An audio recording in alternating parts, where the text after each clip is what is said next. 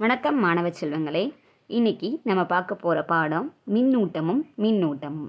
இதை பற்றி தான் இந்த பாடத்தில் பார்க்க போகிறோம் நமக்கு வந்து அடிப்படை அலகுகள் எல்லாமே தெரியும். நீளம் நிறை காலம் இதெல்லாம் அடிப்படை அலகுகள். அது மாதிரியே மின்னூட்டம் அப்படிங்கிறதும் ஒரு பருப்பொருளுடைய அடிப்படை பண்பாகும்.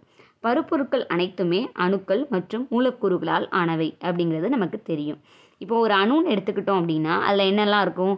எலக்ட்ரான் புரோட்டான் நியூட்ரான் இதெல்லாம் இருக்கும். அதோட மின் சுமையும் நமக்கு தெரியும். இப்போ புரோட்டான்கள் நேர்மின் சுமை கொண்டவை. எலக்ட்ரான்கள் எதிர்மின் சுமை கொண்டவை. நியூட்ரான்களுக்கு மின் சுமை கிடையாது. இதுதான் இதோட அடிப்படை.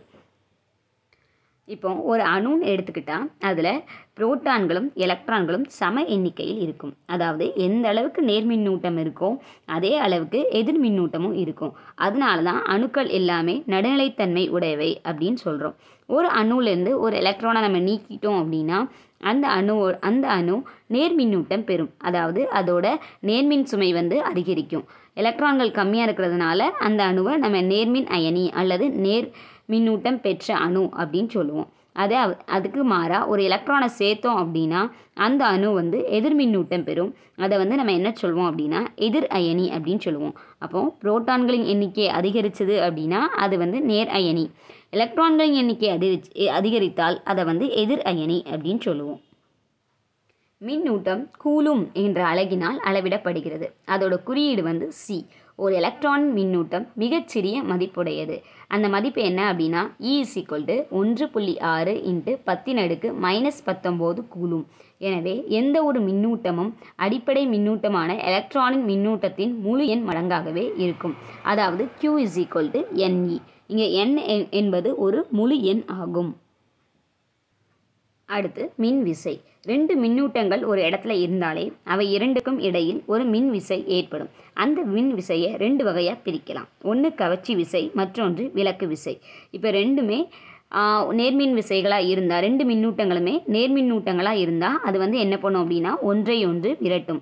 அதுவே வேறின மின்னூட்டங்களாக இருந்தால் அது வந்து ஒன்றை ஒன்று ஈர்க்கும். நம்ம காந்தம் பார்த்துருப்போம் இல்லையா? காந்தத்தில் ரெண்டுமே ஒரே ஒரே போல்ஸாக இருந்தால் அதாவது ரெண்டுமே ரெண்டுமே ஒரே மாதிரி துருவங்களாக இருந்தால் ரெண்டு காந்தங்களும் என்ன பண்ணும்? விலகல் அடையும். அதுவே ரெண்டும் எதிரெதிர் துருவங்கள். ஒன்று வட துருவம் ஒன்று தென் துருவமாக இருந்தால் அந்த காந்தங்கள் என்ன பண்ணும்? ஒன்றை ஒன்று ஈர்க்கும். அதே மாதிரி தான் இங்கே.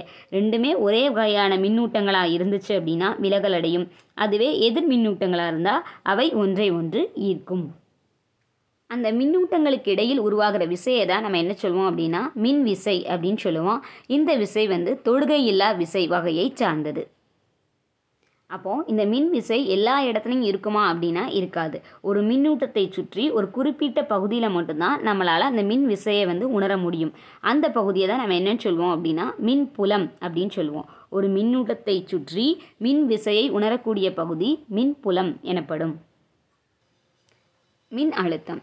அனைத்து மின்விசைகளுக்கும் எதிராக ஓரலகு நேர்மின்னூட்டத்தை ஒரு புள்ளிக்கு கொண்டு வர செய்யப்படும் வேலையை தான் நம்ம என்ன சொல்லுவோம்னா மின் அழுத்தம் அப்படின்னு சொல்லுவோம். இந்த மின் அழுத்தத்தின் அழகு ஓல்ட் மின்னூட்டங்களின் நகர்வை நம்ம என்னன்னு சொல்லுவோம்னா மின்னோட்டம் அப்படின்னு சொல்லுவோம்.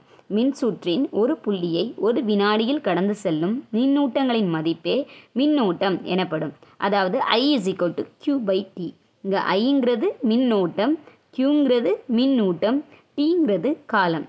மின்னோட்டத்தின் எஸ்ஐ அலகு ஆம்பியர். இப்போ மின் சுற்று அப்படின்னா என்ன நமக்கு தெரியணும் இல்லையா? வேறு ஒன்றும் இல்லை. எளிதான மின்பொருட்கள் ஒரு சுவிட்சு ஒரு பல்பு ஒரு ஒயரு. இதெல்லாம் சேர்ந்தது தான் நம்ம என்ன சொல்லுவோம் அப்படின்னா மின் சுற்று அப்படின்னு சொல்லுவோம். இப்போ சுவிட்சை போட்டால் என்ன ஆகும்? பல்பு வந்து எரியும். சுவிட்ச் ஆஃப் பண்ணிட்டா பல்பு என்ன பண்ணாதுன்னா எரியாது. அப்போது எளிய மின்பொருட்களை கொண்டு உருவாக்கப்படும் ஒரு இந்த மின்னூட்டம் செல்வதற்கு உருவாக்கப்படும் ஒரு பாதையை தான் நம்ம என்ன சொல்லுவோம் அப்படின்னா மின் சுற்று அப்படின்னு சொல்லுவோம். இப்போ அந்த மின் சுற்றில் கரண்ட் போகுது. அதாவது மின்னோட்டம் போகுது அப்படின்னா அதை அளவிடுறதுக்கு நமக்கு ஒரு கருவி வேணும் இல்லையா? அதை தான் நம்ம என்ன சொல்லுவோம் அப்படின்னா அம்மீட்டர் அப்படின்னு சொல்லுவோம் ஒரு மின் சுற்றில் அமையும் மின்னோட்டத்தின் மதிப்பை அளவிட உதவும் கருவி அம்மீட்டர் எனப்படும். அதுபோல் மின்னழுத்த வேறுபாட்டை அளவிட உதவும் கருவி வோல்ட் மீட்டர் ஆகும்.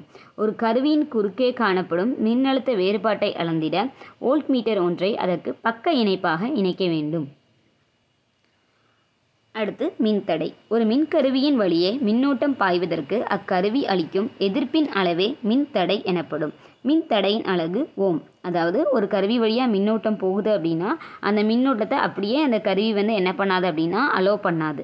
அனுமதிக்காது. அதுக்கு ஒரு தடையை வந்து அதை எழுப்போம். அதை தான் நம்ம என்ன சொல்லுவோம் அப்படின்னா மின்தடை அப்படின்னு சொல்லுவோம் இதன் அழகு ஓம். இந்த மின் தடையை அளவிட நாம் ஓம் மீட்டர் அப்படிங்கிற கருவியை பயன்படுத்துவோம். மின்னோட்டம் அம்மீட்டர் மின்னழுத்த வேறுபாடு வோல்ட் மீட்டர் மின் தடை ஓம் மீட்டர் நன்றி மாணவர்களே மீதியை அடுத்த வகுப்பில் பார்க்கலாம்.